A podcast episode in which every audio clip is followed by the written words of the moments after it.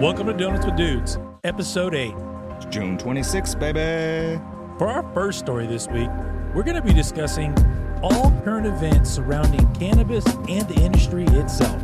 It's reefer madness in here.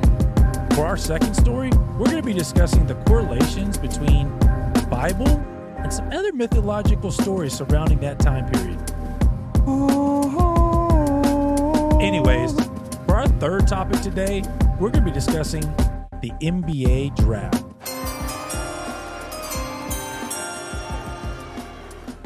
With the first pick in the 2023 NBA Draft, But stick around for the end with our interview with cannabis entrepreneur Josh Foley. But before we get into that, Anthony, hit him with that intro song. Let's get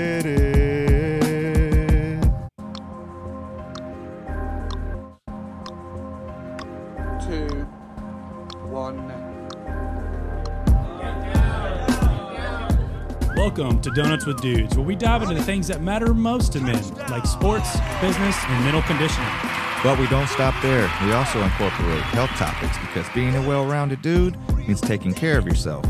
We're your hosts, Anthony and Cameron, and we're excited to bring you this show where we discuss hot topics and interview experts in their field. Real dudes just like you. So sit back, grab a donut and maybe some coffee, and join us in the bakery. And for our first story this week, we're talking about ganja, reefer, and what was we call it marijuana. Cheech and Chong. Yeah. You know, Anthony, growing up, obviously in our nation, there was no place where you could smoke weed. And fast forward to today, we live in a nation where only 10 of our 50 states do not have any type of legalization for marijuana, whether it be recreational and or medicinal.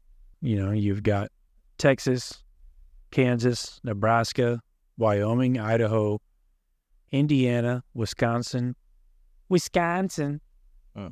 Wisconsin, Tennessee, North and South Carolina. Those are the the 10 states. And excuse me, I said earlier that it was 10 out of the 50 states. It's actually 10 out of the 51 because we're also including the District of Columbia, our nation's capital, Mm. where marijuana is uh, legalized recreationally. Yeah, man, that's crazy too. Think about this, right? The the nation's capital, you guess you can partake, but then you know federally you can't.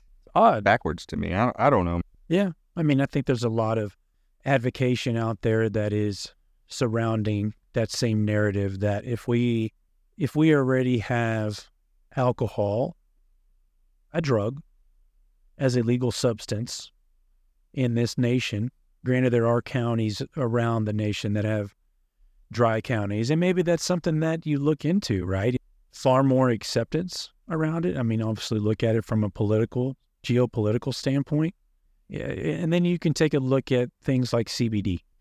There is a help here. And you know what else, dude? Is is you know just the whole evolution of this whole topic here, man. Is it's like if the adverse health effects are modest compared to those to of other licit and illicit drugs. So I think that whole narrative of you know the, the devil's lettuce, you know, uh, it's it's gonna make you do all these negative things, man. I I just you know sure they might, but I think at that time too, it- always goes back to me saying, hey man, if the government can can make money off of it, they will.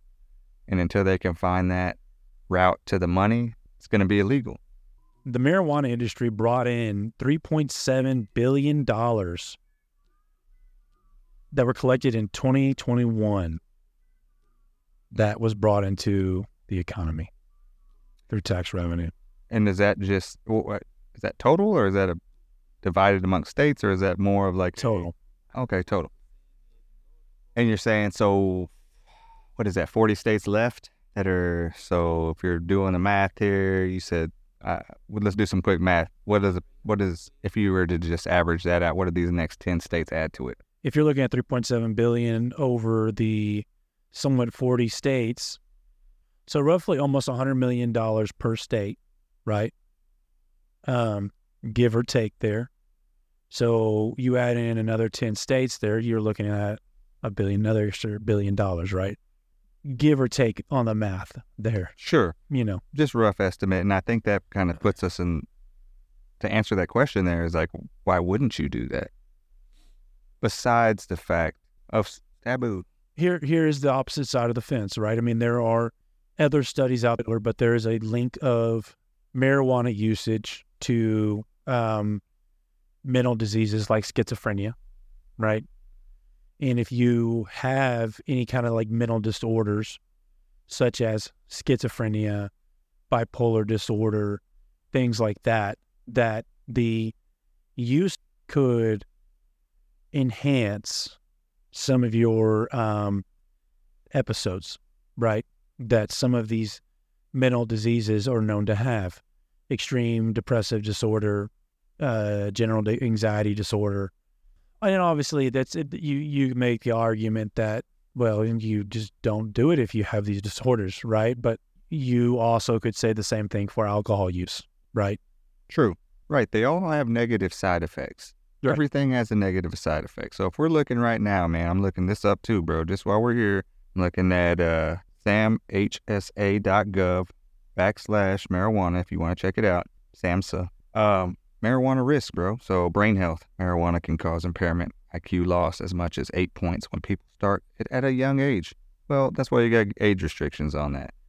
Mental health, athletic performance, driving, baby's health and development, and daily life. I mean, I think all of these really uh, can be associated with any kind of medicinal, I mean, just any kind of medical drugs, right? a lot of those things you, you can say the same thing with alcohol, right? I mean, yeah, you're right. Any kind of drug, I mean, you really have to reevaluate if you're, eh, you know, obviously men, we're not going to be pregnant, but I mean, women. Another interesting number here is if you take, there was a study that was put out by Quest Diagnostics. Quest handles the, the most medical diagnostics as far as anything from blood, urine samples. So obviously, with urine samples, they are one of the biggest vendors that will analyze um, on the job urine analysis, right? Yeah. So they have seen just in one year a 40 basis point increase in the amount of usage in marijuana. And they have seen year over year that that number has increased, considered statistically significantly increased over the years. I think that you can see that if you if you look over a timeline over the past 30 years that there has been a larger and larger acceptance of marijuana in its different forms um, and in its different levels of legalization. Sure, man. You know, and, and I, I, I would really uh, probably contribute that just to the amount of research that has gone on into this and just, you know, people knowing what they're looking at and looking into. And like I said, man, uh, the reefer madness back in the 50s, prohibition I or think that was 40s, the 30s, wasn't it? 30s, whatever that was, man. You know, whenever it was the whole prohibition era, there has been a lot of research since then, man. We're looking at almost a hundred years ago. Yep. So I think people are loosening up when they can. I think they're understanding. Yes, there is a you know there's a need for uh, well, there's a medicinal need and there's also the recreational need. So those states are differentiating those two things, and um, and then putting an age limit on it. dudes, we want to know what you think about it. We really do. Um, we're open to all opinions, and we'd love to talk about those kinds of things on on our shows coming up. Give you a shout out, and we'd love to hear just different perspectives that may not even been mentioned during this show today, and or maybe it's just a unique perspective that maybe a lot of people aren't discussing. We have our. Uh, you can hit us at info at donuts with dudes. You can follow our, the link in our show notes to our website, donutswithdudes.com. There's a place on there where you can press shout out and leave your your note on there. Obviously, we know this could be a dividing topic. It's completely okay. Just uh, let us know what you think.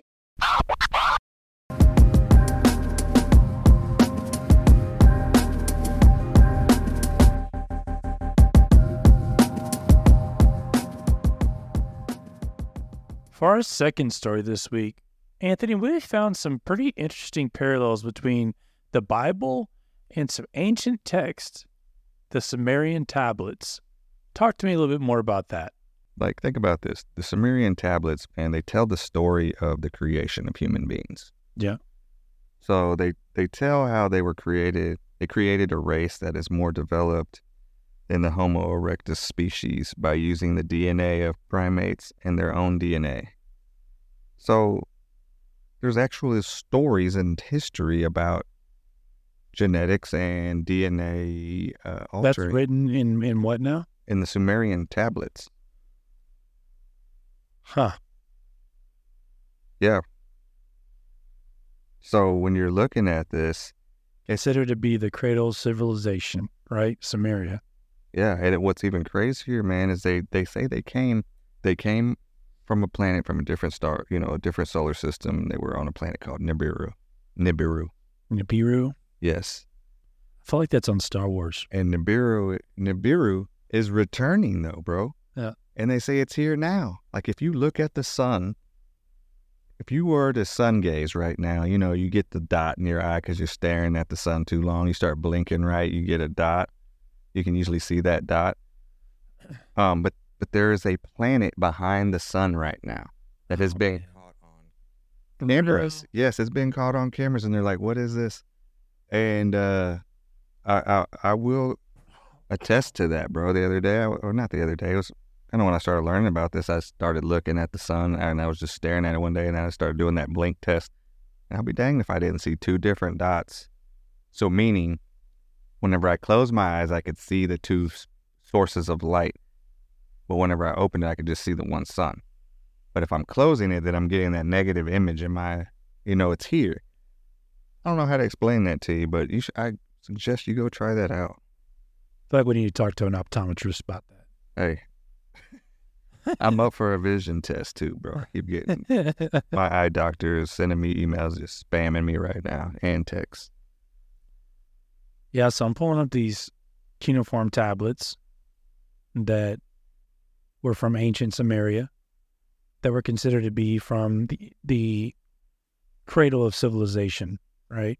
In mm-hmm. total, there was 14 tablets that consist of 14 narratives, and this is mentioning Nibiru, planet that is in an, in an ellipsis, basically, that meets up with Earth in our in our same orbit. But the ellipsis is like so wide that I guess it only meets up with us on its like east end of its orbit that kind of comes back into orbit with the sun. So they say, man, uh, some of these guys, you know, that do the research on this, they do believe that Nib- Nibiru is returning and is here now. And I guess the last time its orbit where it comes back into the revolution with the sun. So I guess every time it would meet back up with us is about 3,600 years. Yeah. Right. So that would mean that the, if they're coming around soon, that this would have been around 1792, 1750 BC. And so there's a lot of what's considered to be huge interactions around that time because that would be around the cradle of civilization and went around the time when Babylon, Kish, Uruk, Ur, Ur is actually where Abraham was from, or Abram at that this point in time. He was from the city of Ur, which is on the Euphrates River, and this would have been around the time of Hammurabi uh, in, in Babylonia, which is what this area would have been called then. But what's even just, you know, more interesting besides that is that, you know, the the Anunnaki, I mean, if you're really going back, right, the, it's written by the Anunnaki, which are from this planet Nibiru, and, you know, they, they, um, they mined for gold, and that was kind of their source of energy on their planet. So they came to Earth. And what's funny, man, is like, you know, these these guys were, you know, considered gods of their time, and they sent, you know, these beings of you know or, or themselves down to earth to mine these golds and they said you know those gods were lazy so they said let's inject our dna into the primates that were on earth to create these beings of slaves right? So really it was all based on slavery mm. because these guys did not want to put the work in to get the gold. So that's in aren't the Anunnaki supposed to be predating like the Egyptians, right? Like they're supposedly the ones that built the pyramids, yes. right? And the and the pyramids were in, supposedly inherited by the Egyptian people, which maybe they're the offspring of some of the Anunnaki, right? This is me just being maybe connecting some of the stars. This, Right. this is completely anecdotal, and they happen to be who who obviously overtook these pyramids in ancient Egypt, right? And enslaved the Israelites. And the way that that happens, right, is you know you give Abraham's story, his son Isaac, and then his son uh, Isaac's son Jacob, who is then called Israel, which means in Hebrew to wrestle with God. That's where the name Israel comes from, right? Hmm. And Israel has 12 sons. That's why they're they're called the 12 tribes of of Israel because they're the 12 sons, so they just come from each lineage, right? Well, from one of Israel's sons, you probably know the story of Joseph. Jesus daddy. No, the, so the other Joseph, who bec- And there's only one Joe, bro. There's only one Joe. so the story of Joseph, how he is cast out by his brothers, who is a child of Israel, right? Picked up by the Egyptians. He's enslaved in Egypt and then um, becomes the second to Pharaoh, right? Mm. He becomes like you have Pharaoh in Egypt and then you have Joseph, right? And he, remember, he's he is part of the lineage of Abraham here, right? Where this covenant is started with God, Yahweh. Well, there's famine where the Israelites are living, right? The other siblings and the whole tribe of of Israel. And Egypt has been smart. And this is part of the reason why Joseph becomes second-hand man to to Pharaoh is because he has masterful planning skills. And, you know, in the Bible they allot that to having a relationship with the one true Almighty God. But the other brothers come to Joseph. Remember, he's cast out. They don't even recognize who he is.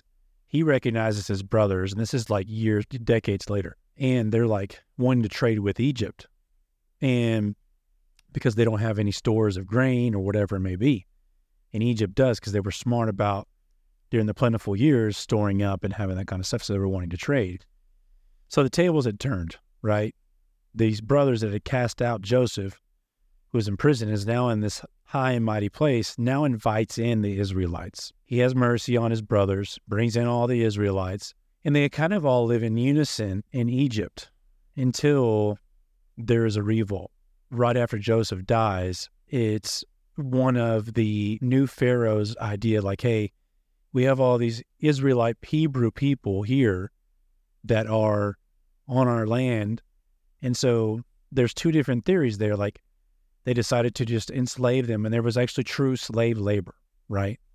And they were part of building some of those pyramids, right? That there was tens of thousands of people that were working on these pyramids, and this was through slave, labor. And they were trying to mimic, and then because this kind of comes back into your theory too as well, that like they were trying to mimic some of these older pyramids that predate the Israelites. But then there was also that they lived alongside the Egyptians, and every Egyptian. So there's a there's a flood season with the Nile. So during the flooding season, when they're not able to grow their crops, part of their citizen citizenship to Egypt, this was for all citizens of Egypt at this point in time, had to give their work, and it was these were months out of the year that they had to go and work as a tax back to Egypt to be able to that that was them paying their taxes.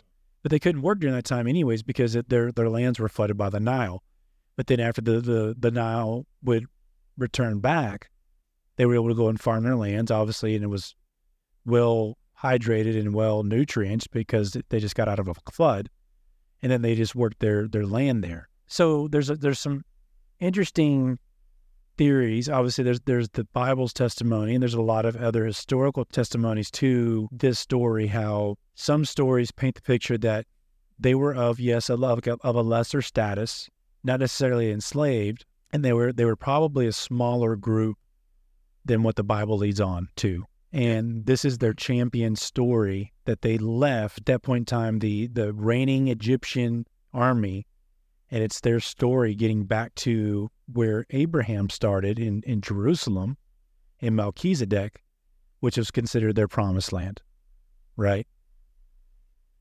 Um and that's where the story of the Bible that I think really takes off for the relationship with Jesus, because that's where the whole story has been has been told. Yes, a lot of maybe some of this beginning piece in Genesis that just kind of is telling the creation story, some of the lineage, maybe some of that is just folklore passed down, and that's what was passed down through Hebrew tradition. That kind of points back to a lot what a lot of ancient traditions kind of point back to, right? But there's a story that God made mankind, mankind messed up, and there's a bunch of different little small stories where He is trying to purify them, bring them back to sanctification and um, back to Him, right? Just in a relationship with Him, period. And that we can't do it. We mess up. We keep messing up. We keep messing up. We keep messing up. Jesus comes along, saves you, does it for you. Doesn't have to be done anymore, right? You know, I'm glad that this kind of came around back to being full circle here because we, I feel like what what I was really going at or going for here was just that. Sorry. No, no, no. Is that there's Sumerian tablets, there's stories in there that are in the Bible. So really, that's where I'm going for. I'm eh, going for here is that hey, these guys, no, they got they got these stories also, as stated in the Sumerian tablets. The Anunnaki know in advance that the Noah's flood will take place. You know, um, I don't even know if you knew about this, but like it goes like, did you ever ever heard of in Enlil or Enki? I've never heard of them. No, those were guys that were brought down, that came down from you know Nibiru to come like create this race of people okay. or slaves. Okay. Well, Enlil was the the dictator, right? And Enki was the more guy was the brother that felt for these people. So anyhow, man, Basically, Enlil's brother Enki pity the people and does not want them to perish. Enki calls Noah and gives secret information about the flood. He says that human beings should be should build a ship so that all of them are not destroyed in the flood. He gives a description of the ship to be built for Noah, its measurements and how to do it. Hmm. So when you know, I'm just I just find it really interesting when you're looking at where did these stories in the Bible come from. That's fair. It's a fair point, you know. But I, I think that there's enough information there to kind of show that there is, in essence, one story, whether being being told from different vantage points, and obviously maybe some of it being lost in translation through time, through translations. Period. I mean, you just look at the way that we read our English Bible, right? Some of that is brought through two to three different languages. I believe that the there are allegorical stories that are just basically being told from a vantage point that maybe when they were written probably didn't make sense to the, their minds and it just was like okay this is all we really know you know and so this is what we're going to record. And they they and, and even the bible says for itself that not everything that is written in this book or not everything that is true is written in this book. Like so there's basically there's more to be manifested to mankind, us, God's creation, that is not necessarily written in here. And so that points to that this is not an all encompassing book, right? But everything that I guess that we need to know is here to live our life the way that Jesus Christ wants us to live, right?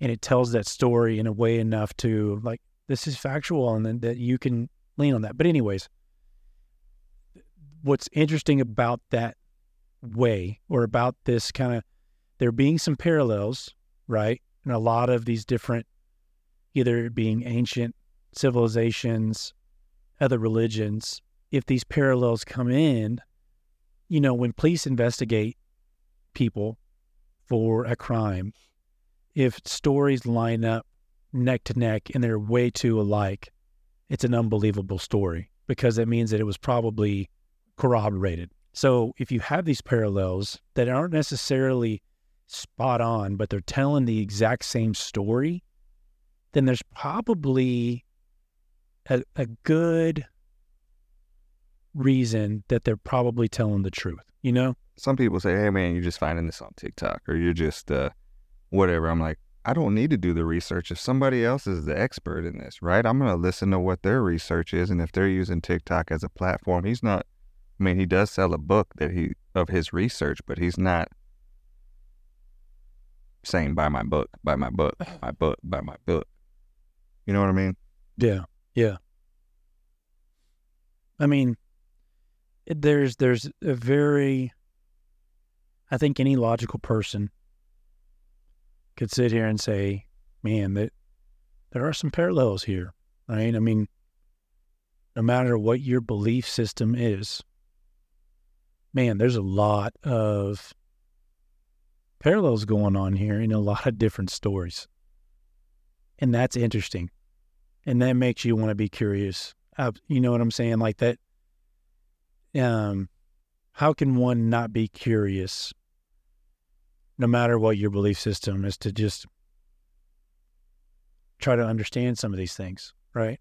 Dudes, let us know what you're thinking. We would love to hear if there's a take on this that we're missing, maybe a good plug in on it. Hit us up on our show notes. We got a link to our link tree. That's at Donuts with Dudes. You can find every single source of social media and where you can listen to our podcast at any point in time. Find us there or email us at info at Donuts with Dudes. Amen, bro.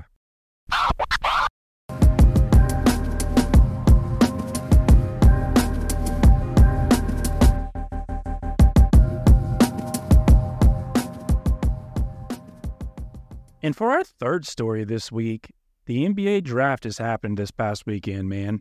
What are your thoughts on it, Anthony? There was a couple cool stories that I did see in the draft. One thing more notable was the number one draft pick. Victor Wembanyama went to the Spurs, man. You know, they did show this graphic last night where they were um, talking about Popovich's number one draft pick history.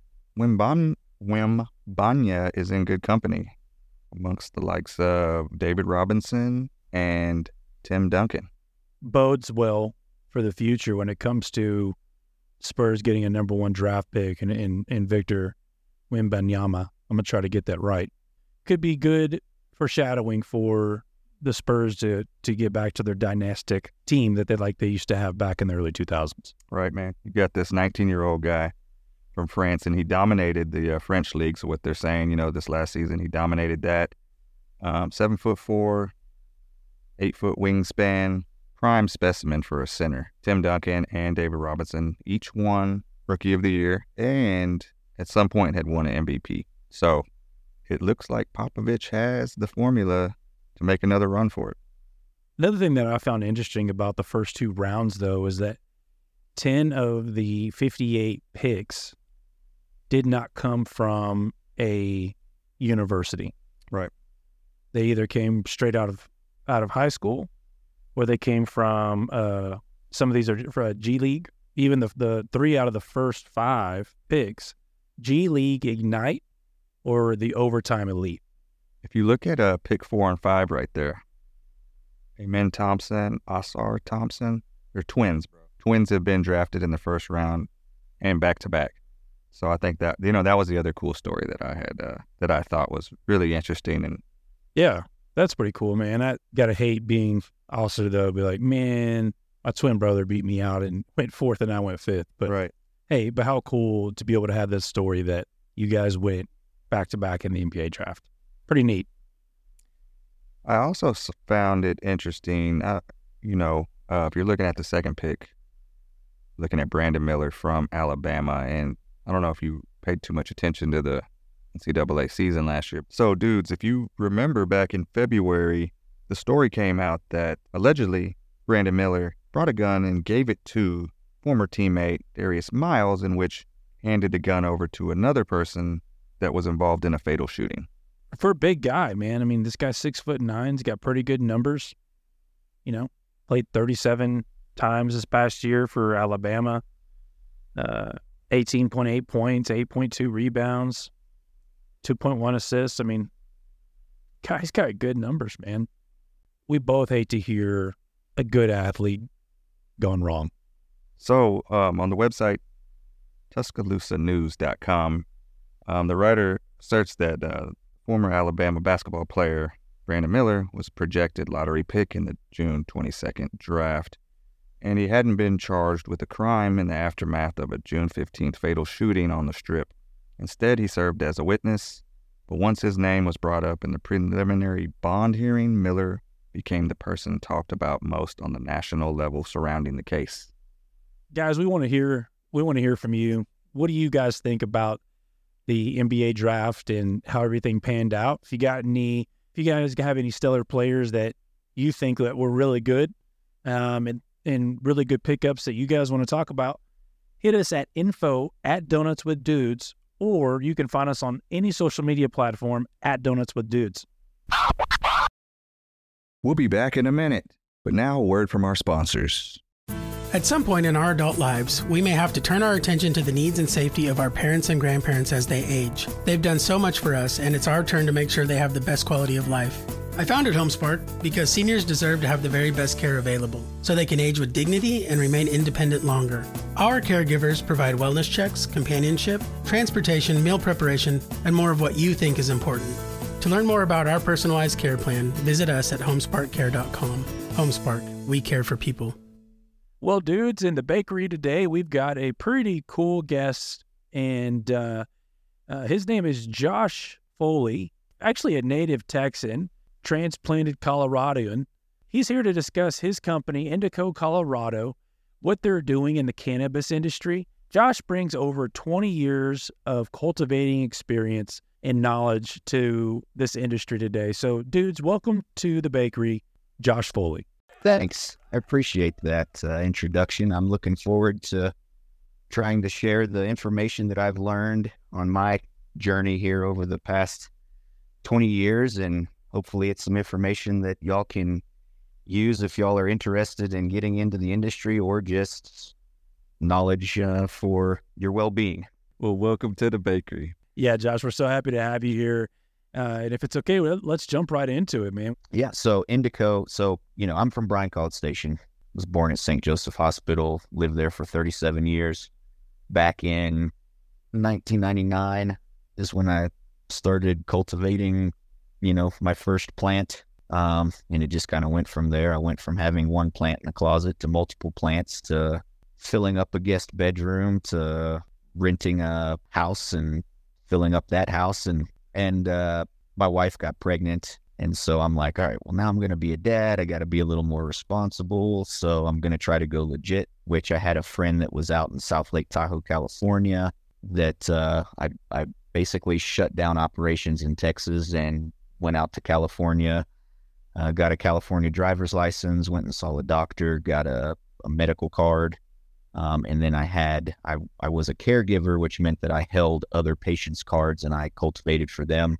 And so that was a, a really cool experience because there it was, you know, still Prop 64 in California was still kind of in its infancy. It was the craziest thing because, you know, we would have our cultivation, which was also in a house there, but it's all permitted and, you know, legal. Whenever we would harvest, we would just load everything up in the trunk and then take off across California popping into these patient to patient collectives and you'd just basically be like, hey, I've got some weed. You want to look at it and buy it? And they'd be like, bring it in. So you'd bring in the duffel bag and show it to them, and they'd either buy it or, or wouldn't. After a while, you know, in Texas at that point in time, the pounds were like going for like 6,000 a pound of the product that I had, and in California it was like twenty five hundred. It was only a matter of time before I'm like, all right, well maybe we'll just take a few back. Before you know it, all of it was going back to Texas, uh, and then that's when I got in trouble. So from there, I had to stop because I was on probation. That's when I went to go work for the Ford dealership out in Navasota. So I went to Mike and I was like, all right, well, I got in trouble. I need to get a real job for a little while. So he hired me at the car dealership, started out as a sales guy, ended up becoming the finance manager and then from finance manager to general sales manager and great money.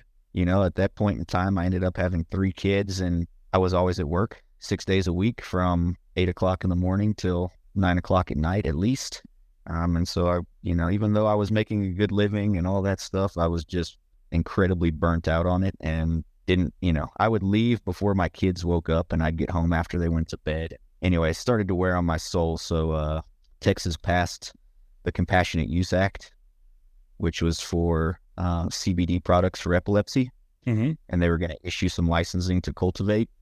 So I ended up linking up with uh, a friend um, that I had met through the dealership, told him about it, asked if he was interested. He was a farmer and he was. So we started that discovery process. Basically, found out that trying to do something in Texas was just going to hemorrhage money until they changed the laws, which God only knows when that was going to be.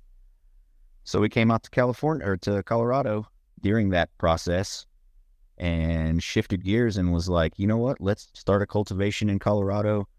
Let's get all of the SOPs for operating on a commercial level down. And then whenever Texas actually comes up with a viable law for cultivating, then we'll have everything ready to roll and we can just move into Texas with all of our standard operating procedures in place and, you know, hit the ground running. Um, that's kind of been the plan. Still waiting on Texas, obviously. Yeah. Um, but no, it's been uh, it's been a cool ride here in Colorado, man. It you know the first year we were operating, we won a first place cannabis cup. Um, we've done a, a good job of of building a brand here. So right now we're starting to look at moving into other states possibly, and and still have our eye on Texas when it's viable. Yeah. There's there's parts of this this business aspect that we really want to unpack with you, if you don't mind. So there's a, lot of what you just mentioned there that I think that our listeners really want to kind of know a little bit more about and understand your experience and just kind of get your your take on it all. I mean, I mean, just kind of taking it all the way back. Can you describe like the process that you have to go through to to get a license to, to operate a dispensary? You know, what are the challenges that you're facing starting up and then maintaining operations to in 2023? Okay, so as far as starting up and getting licensing goes, you start with finding a location. Where do you want to be um, in whichever state? You know, in this, we'll talk about Colorado and how they operate just because that's what I'm most familiar with. I do do some consulting with companies all over the country well, slash world as far as facility design goes. Um, and so I've learned that every state is different as far as how do you get in, how do you do your licensing, taxation um, is different in every state. But as far as Colorado goes, you find a location. Obviously, just like alcohol, there's some counties that are like dry counties where you cannot do licensing. It's not that Colorado is just open and you can set up shop anywhere. You have to find a county that is permitting it. Um, the second part to that is you have to find a county that doesn't have a moratorium. So, for instance, around Denver, there's a moratorium on cultivations and on retail spaces.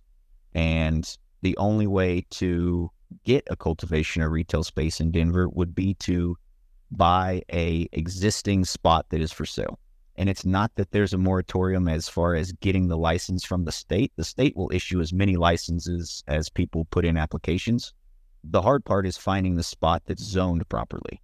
So you have to find a location that is zoned for cannabis. The moratorium is on the use by review for rezoning locations. So you can't just go find a lot and say, I'm going to get a license and I'm going to build a spot on this empty lot.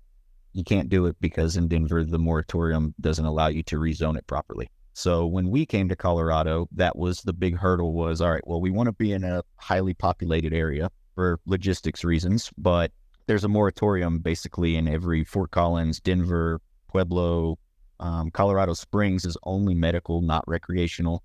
And we wanted to build from the ground up because with cultivations on a commercial level, there's a lot of issues that people can have because you're growing plants inside of a building where you're putting off a lot of humidity. You have to have the proper environmental controls, or else you can end up having mold spores that grow. And then, you know, once that stuff gets into a building, just like any other building, it's it's hard to get rid of. So we didn't want to inherit somebody else's problems. Um, so we found a county that didn't have a moratorium where we could buy a property and build from the ground up. So first you have to go to the county, which the county commissioners in the counties are the ones that typically will issue the license. And they'll say, well, you need to go to the state and get approved by the state first before we approve it. And then you go to the state, and the state says it needs to be approved by the county before we'll approve it. So you have to convince the commissioners, uh, and most of them want to hear your business plan and make sure that it's viable and that they're going to be able to generate tax revenue from you. And then they'll give you basically a letter that will say, if the state approves you, then we'll approve you.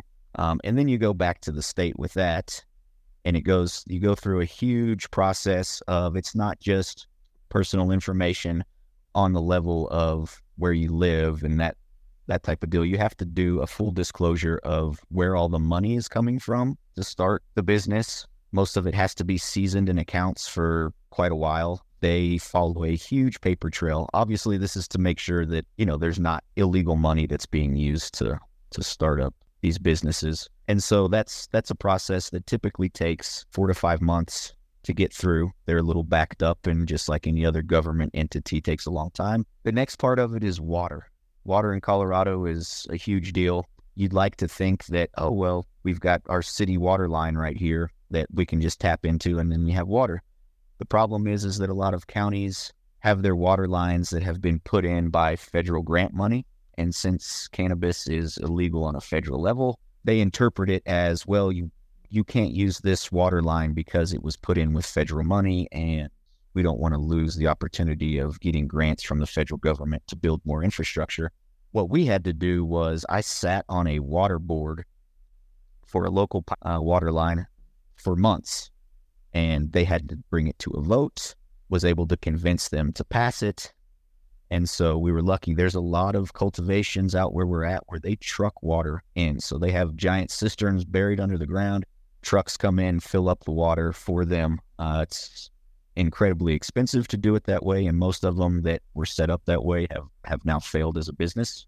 Um, so that's a big hurdle when you're looking at, you know, states or areas to go into figuring out the water source is, is a huge deal. And then once you get up and running, the permits, you have to deal with the Department of Agriculture for cultivation. Even for retail spaces, if you're wanting to start a dispensary, you have to deal with the local health department. Um, it's, you know, similar to starting up a restaurant, I guess. They come and do checks. It can become very expensive and tedious. So uh, as far as the startup goes, that's you know kind of the framework of the things that you have to look at and the things that you have to accomplish to to actually be able to to start building or, or receive a, a full license from the the state and the county. So it sounds like to me it's a obviously a lengthy, laborious process, but it sounds somewhat expensive too as well. It is. It is, and there's still a lot of pushback even in Colorado. A lot of the government still don't like cannabis. You know, you have a lot of your baby boomers that are in these positions still. Um, and so the whole reefer madness is is still alive and well. Their constituents have voted for it, and a lot of these places need the revenue. Uh, we're in Crowley County, which was one of the poorest counties in the state, so they passed it basically because they needed the money. If the county allows it, then they actually get to pull from the state funds for help. So you have two different types of taxations. You have your excise tax that you pay to the county, which varies by county. Ours is 5% of our total revenue. And then you have the excise tax for the state, which is 15%. And then you still pay federal taxes as well. So by the time it's all said and done, almost 50% of our total revenue goes to tax. Ooh. Uh, and it makes it very hard to operate. You know, if we were taxed like a normal business, then we'd be doing great. You know, everybody would be killing it. It seems like the most of your money is going to taxes. And so it's that's that's the biggest hurdle. And as far as the industry goes, uh, but I get it. That's why it's like uh, in Texas, you have the sin tax on alcohol. That's basically what it is, just on steroids, you know? That's the one thing that really needs to change in the cannabis industry for it to flourish the way it should. That, and of course, federal legalization. It sounds like a lot of politics that go into this. And how do you, how do you navigate these complex regulations and compliance requirements that are specific, you know, to the industry there in Colorado? It's not easy. The regulations are constantly changing. What we do is there are several organizations that you can hire that their compliance officers essentially do quarterly self audits where these compliance officers come in. They do an audit the same as the state would do um, to make sure that we're, you know, bulletproof. One of the largest hurdles for compliance is packaging because there's a lot of things that have to be on the packaging as far as warning labels and certain verbiage and they have to be opaque where you can't see through the packaging and that constantly changes. They're constantly changing the rules. Having somebody on your side is almost a must. If i were to try to be our compliance person and keep up with it and wear all the other hats things would absolutely slip through the cracks. The med which is a marijuana enforcement division for colorado they do random checks. So you'll be sitting there, and then one day there's a knock on the door, and it's basically the cops that want to come in and go through all of your documents on your computers, um, go through the garden and check tags, check, you know, cross reference it with what's in the system. Everything is tracked through a system called Metrc, where every plant has a tag that ties back to the system. Anytime we do deliveries or having to transport product, you have to go into that system. You create these tag numbers that are associated to specific packages. You then create a manifest that has the time you're leaving, the route you're taking, the product you're carrying, your arrival time. Everything has to be signed off on both ends. It's a major pain in the. There's a tax law. It's 280E that is really the the major problem with the industry, and it has to do with the federal government, and that is why the 280e law is why we don't really have safe banking. Um, so that's like the big part of the industry, right? If you want to start a company, you cannot go to a bank and get a loan because of 280e. They cannot loan money for cannabis because of the federal issue. So to start a business, you have to pay cash for everything. And when we first started, there were almost no state banks that would allow cannabis accounts, and the ones that did um, had very few accounts that they would would do, and there was a huge waiting list, and they have astronomical monthly service fees. It was very unsafe. When we first started, I would have a car full of product. I'd go to these dispensaries. You'd be collecting cash you know, six figures sometimes, and you're riding around with all this cash, and then you would have to go to a bank and, you know, drop all this cash off. And it felt very, very unsafe at times. Now there are more state banks that have accounts. They still have large service fees, but it's become there's more places that I'm picking up checks now than cash. Um, so there's baby steps happening. It's just we really need, I think, the things that'll really help the industry the most are getting rid of the 280E, which will allow banking to happen, um, which could be huge. Uh, it could be good or bad, to be honest. It'd be great in the sense of it's easier for companies to continue to grow and build infrastructure and, and so forth. I guess the the flip side to that is it becomes a lot more available for more people to be able to get in. It's it's definitely new enough of an industry that it's so rapidly changing and trying to regulate itself that uh, it's just you know if you look at a, a line graph of what has happened in Colorado, you have these huge rises in price points and you know numbers sold and tax revenue collected and whenever the price goes up, then more people get in, they get more interested. So you get more infrastructure, you have more product, market becomes oversaturated, price falls way down, people go out of business, they can't sustain, price goes back up. And so since there's no in normal farming, you know, you can you can hedge crops, you can have insurance on crops. There is none of that in this industry. Can you talk to I guess kind of maybe back up to a little bit too is there's a commodity price that's set by a particular market that sets a price for corn, for cotton, for things like that. Obviously, we don't have anything like that in that that's a a formal structure like the sh- Chicago mercantile market. Where mm-hmm. what is controlling the price? What are what are pulling these different levers in the economics of dictating the prices that are, are causing so much of a volatile swing, I guess, for your your go to market price? Obviously, there's multiple factors in that. The consumer is one. Cost of living for everybody has gone up. So the available extra cash that people have to spend on cannabis is a lot more hit or miss right now than it was four or five years ago. Um, so that that would be the first factor is the consumer trying to bargain shop, if you will. The other one is there's so many cultivations that have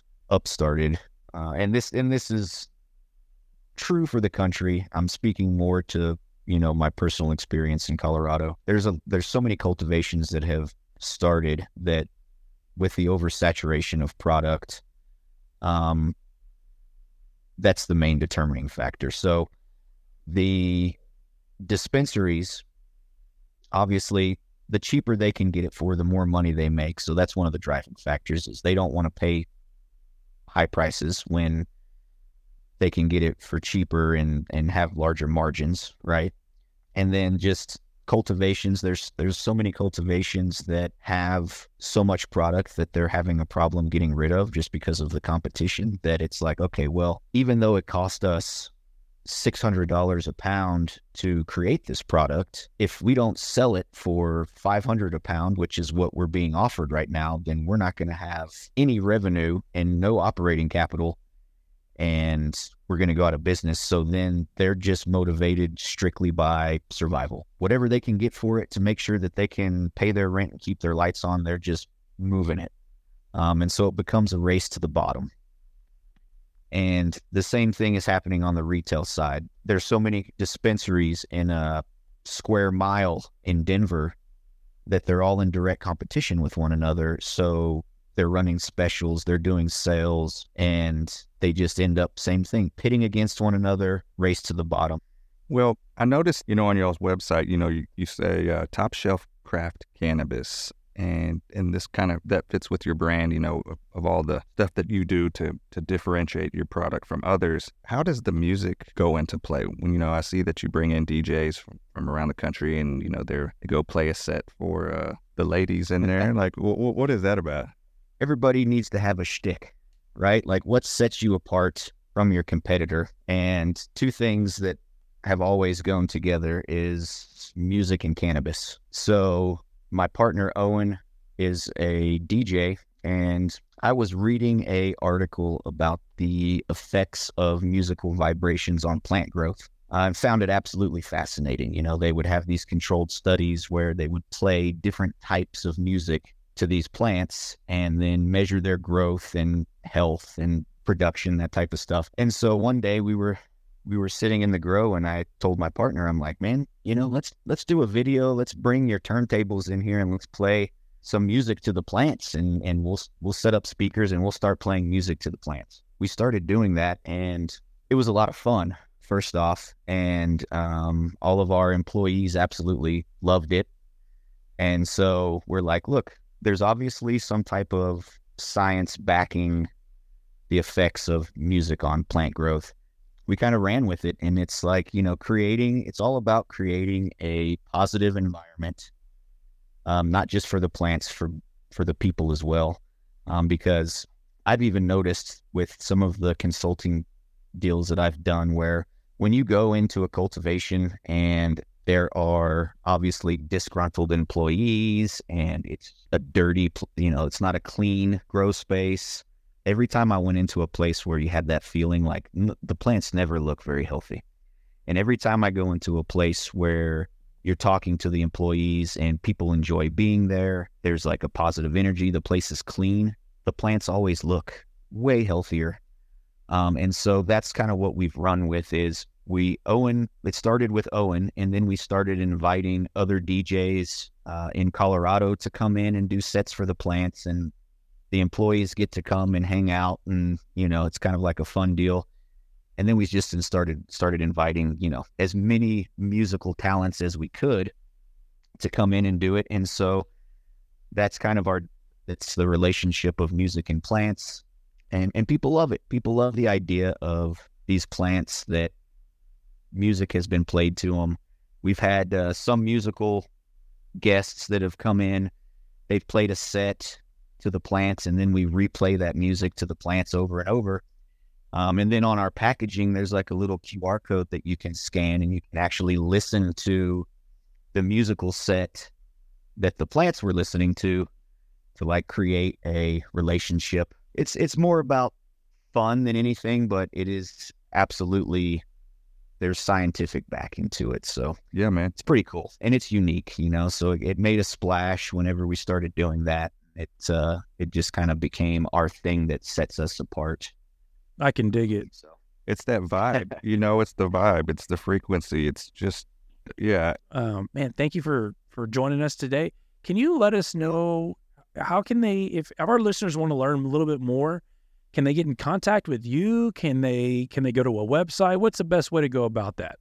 Yeah, so I would say the best way, if there's any direct questions, which I'm always willing to help in any capacity I can, our website, indicocolorado.com, you can contact us. Also, what I do want to say is if people feel like, you know, cannabis is just something that people do for fun and that, you know, makes people lazy and it doesn't have health benefits, if people were able to be in my shoes and see the stories that I've been able to see as far as people with health issues, uh, whether it be physical or mental, and the way that people have overcome problems, even alcoholism, story from people about how cannabis has changed their life and for the better. I think that their concerns and contempt that they have would be gone completely. So keep an open mind, everybody. We like that advice here, and we definitely want to hear more from you here soon, Josh. But dudes, we'll put a link in the the show notes too as well to indicocolorado.com. That way you can go check out the website. Uh, but Josh, we we really appreciate you coming on and and just giving us your time and your expertise here today. Thanks for coming in, bro. Yeah, thanks. No problem. We'll do it again soon. Special shout out to Josh Foley, owner of Indico Colorado, for stopping by the bakery to discuss everything surrounding the cannabis industry. If you'd like to learn more about Josh Foley and his operation, check out his website, indicocolorado.com. As always, you can find more of our content and our link tree at Donuts with Dudes. Dudes, you can also request a shout out or comment on today's show by following the link in our show notes or emailing us info at donutswithdudes.com. And dudes, remember, our mission is to make men better and smarter each week.